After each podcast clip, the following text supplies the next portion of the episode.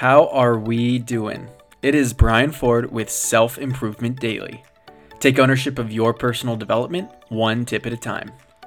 I came across a recorded message of Kobe Bryant when he wasn't able to attend an award ceremony, and it almost sounded like it was made to be shared after his unexpected and unfortunate passing.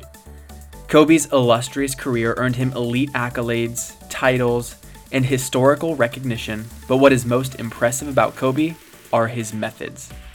He would outwork you, he would outwork anyone. His singular focus from a very young age and a dedication to putting in the time to improve himself shows all of us that we too can achieve great things. Central to the message you're about to hear is his mentioning of doing something you love. The work becomes enjoyable when it's contributing toward a passion.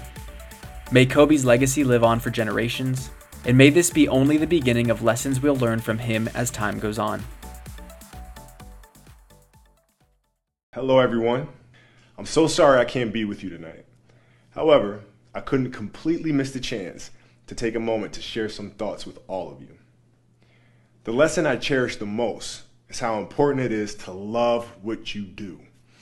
If you love what you do and it's making you happy, all the hard work and perseverance will pay off.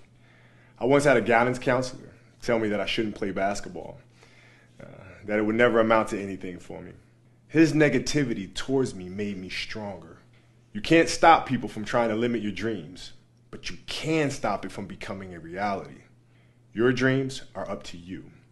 I encourage you to always be curious, always seek out things you love, and always work hard once you find it. Please know I'm thinking of you, supporting you, and encouraging you.